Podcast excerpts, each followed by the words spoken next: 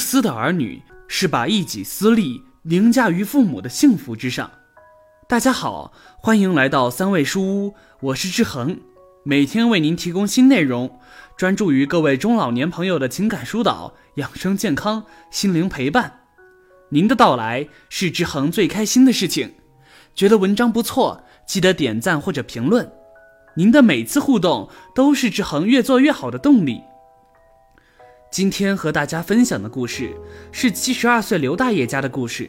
发生在西安的一个住宅小区里，每天都能看见一位七十多岁的老大爷在小区里转悠，看别人下棋、打牌，和带孙子的老人在一起闲聊。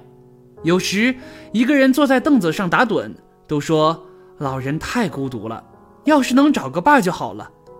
之前志恒也说过，关于人到晚年有个知冷知热的老伴儿有多么重要。可是被子女想尽办法阻止这件事，竟然是因为这个，看完让人忍不住怒火中烧。接下来分享给大家。看的过程中，你有什么自己独特的感悟和看法？欢迎下方评论区留言，我会挑出精品留言置顶鼓励哦。同时，别忘了点击订阅按钮，志恒非常需要您的鼓励和支持。独居的老人总不想给儿女添麻烦。七十二岁的刘大爷，老伴儿去世已经三年多了。老人有两儿一女，都已成家立业。老人平时一个人生活，儿女们上班忙，都是抽空回家看看就走了。好在老人身体好，生活起居有规律，把自己的日子打理得也很好。一次老人感冒了，自己买药吃了也不管用。等女儿回家后，才发现，赶紧带老人去医院看病，才避免了一次更大的事故。事后，女儿觉得让父亲一个人生活不放心，就想给父亲找个伴儿，这样老人晚年有个依靠，生活上也能得到更好的照顾，也可以减轻做儿女的负担。毕竟他们都有家，有自己的工作，不可能把更多的心思用到父亲身上。六十多岁的张大妈是西安周边的人，老伴儿走得早，留下一儿一女，如今都已成家立业。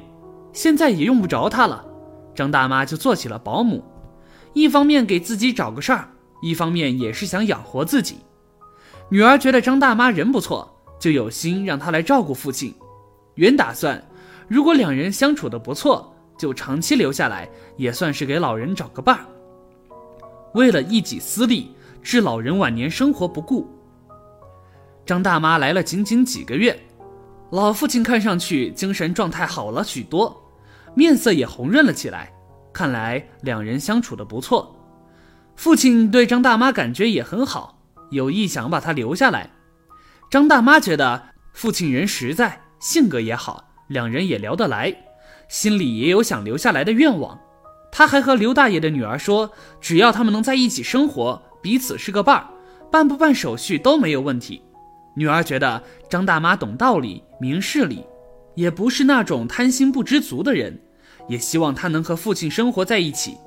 可是好景不长，当小儿媳妇知道这件事后，她坚决反对，说老人老不正经，都这么大年纪了，心里还那么花，各种难听的话，真的不是她这个做晚辈该说的。不仅如此，小儿媳妇还经常到老爷子所在的小区里，逢人就说老人老糊涂了。把一个不相干的人找到家里吃他的喝他的，还花他的钱，真不知道老人是怎么想的。他还说别人是看中了老人的钱财，是在算计他。他让大家劝劝他公公，让他断了这个念想。原来这些年，儿子见小儿子一家过得紧紧巴巴的，就有心想帮助他们。他经常拿着自己的退休工资资助小儿子一家，不管小儿子一家遇到什么事，只要张口，老人都会给他们掏钱。看来也是拿习惯了，眼看既得利益受到影响，立马就跳出来反对。如今老人为了自己晚年的幸福，想要找个知冷知热的人陪他度过余生。按理，老人这个想法一点都没错，错就错在老人要是找了老伴，自然就不会有更多的钱给小儿子他们了。小儿媳妇的小算盘打得太精了，为了得到更多的利益，全然不顾老人晚年生活过得好不好。理解老人，体谅老人，才是对他们最大的孝顺。刘大爷一个要强了一辈子的老人，哪里受得了这种闲言碎语？他狠心让张大妈走了。刘大爷嘴上不说，可明眼人一看就知道，老人比以前更孤独、更寂寞了。整个人看上去一下子苍老了许多。女儿心疼老爹，隔三差五回家帮老人收拾房间、打扫卫生。可是毕竟都有自己的家庭，总有顾不上的时候。如今老人孤孤单单一个人生活，家里冷冷清清，连个说话的人都没有，看得人心里不是滋味儿。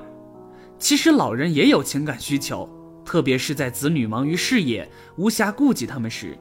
他们有权寻找自己的情感依托，做子女的唯有成全和祝福，才是对老人最大的关怀和体谅。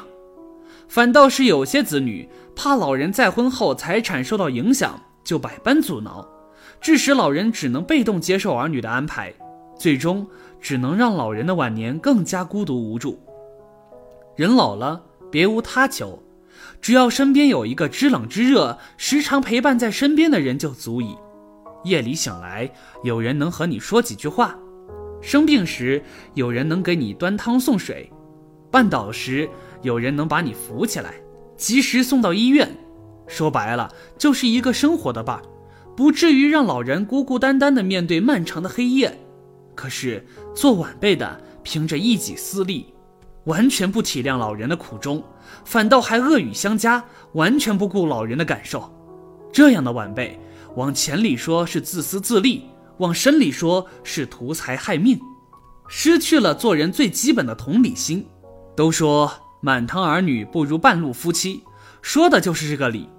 现在许多儿女嘴上打着为老人着想的幌子，实则内心里那点小九九，老人心里都清楚。只是念及儿女亲情，很多老人选择退缩放弃，直到老人孤独离世，才知道老人一直生活的都不快活。更谈不上幸福了。其实，儿女最大的孝顺就是按照老人的心愿，让他们自己选择想要过的生活。所以说，尊重老人、理解老人、体谅老人，才是对他们最大的孝顺。说到这儿，有什么自己的感悟和看法，快在下方那个评论区留言吧！也别忘了点击订阅，随时与千万中老年朋友们在线交流。在这里，志恒也想再次提醒所有中老年朋友们，对子女的付出千万要有底线。如果遇到以下这四种子女，老人即便是再辛苦，付出的再多，到最后也会遭人嫌弃。一不会知足的儿女。首先，那些不懂得知足的儿女，从来都不会看到老人做了什么，永远都是在挑剔对方，恰如同上述案例中所言。挑剔老人做饭，挑剔老人洗衣。现在老人给孩子买件裙子都买错了，这种儿女实在令人心寒。奶奶付出的再多，也不会落下好处。二，不懂感恩的儿女。除此之外，还有那些不懂得感恩的儿女。面对这种儿女的过程当中，奶奶几乎也是吃力不讨好的。